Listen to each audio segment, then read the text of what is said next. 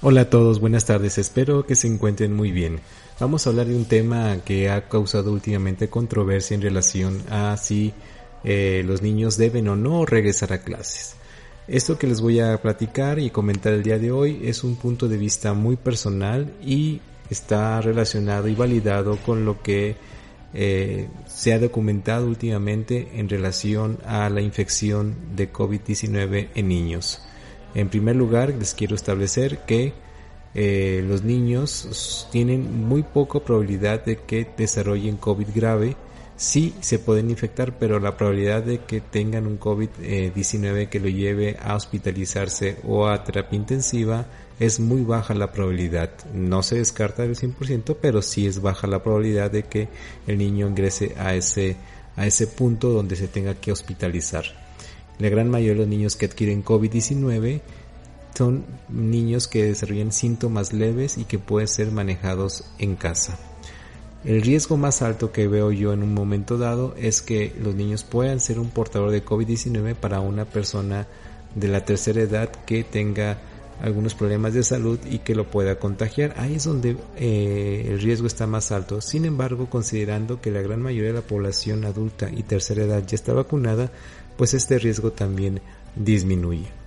Entonces, desde mi punto de vista personal y en relación a esto que he comentado, yo apoyo el regreso a clases. Vuelvo a repetir, es un punto de vista muy personal y documentado.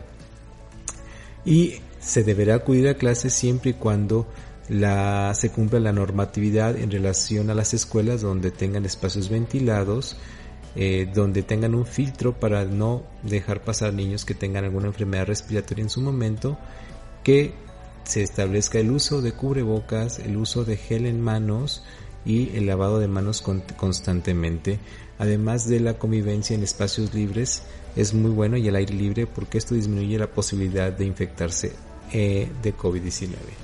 Ahora, sí hay un grupo de niños que no deben de acudir a clase. Este grupo de niños, eh, los menciono eh, a continuación, son aquellos pacientes que tienen obesidad. La obesidad sí es un factor de riesgo para que estos niños, si se enferman de COVID-19, puedan llegar a tener que hospitalizarse, incluso llegar a terapia intensiva. Número dos, los pacientes con asma. Número tres, los pacientes con alguna inmunosupresión.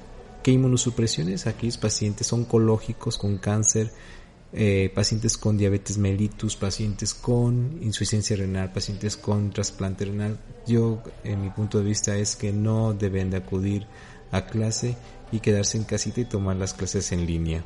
Eso sí, pacientes sí son de alta probabilidad de que en un momento dado se adquieren la enfermedad, pueden desarrollar eh, la necesidad de ingresar a terapia intensiva. Entonces, en conclusión, los pacientes sanos, los pacientes que, los niños que estén sanos en casa pueden acudir a clase. También hay que tomar en cuenta, si vuelvo a repetir, si hay un, niño, un paciente adulto, perdón, que esté en casa, que tenga alguna enfermedad crónico degenerativa y que esté en riesgo y que esté en constante contacto con el niño, pues también debemos de eh, analizarlo y evitar el regreso a clase en este grupo de pacientes.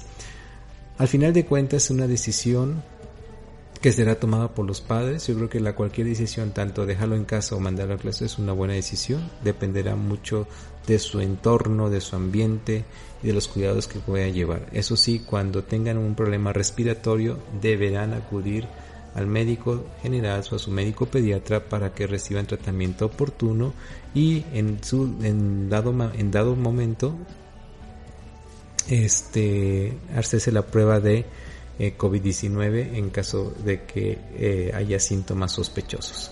Muy bien amigos y amigas, eh, les deseo un excelente día, que, que tengan muy buena salud siempre y cualquier duda con muchísimo gusto estaremos resolviendo aquí su servidor, doctor Rodolfo Delgadillo. Que tengan excelente día, hasta luego.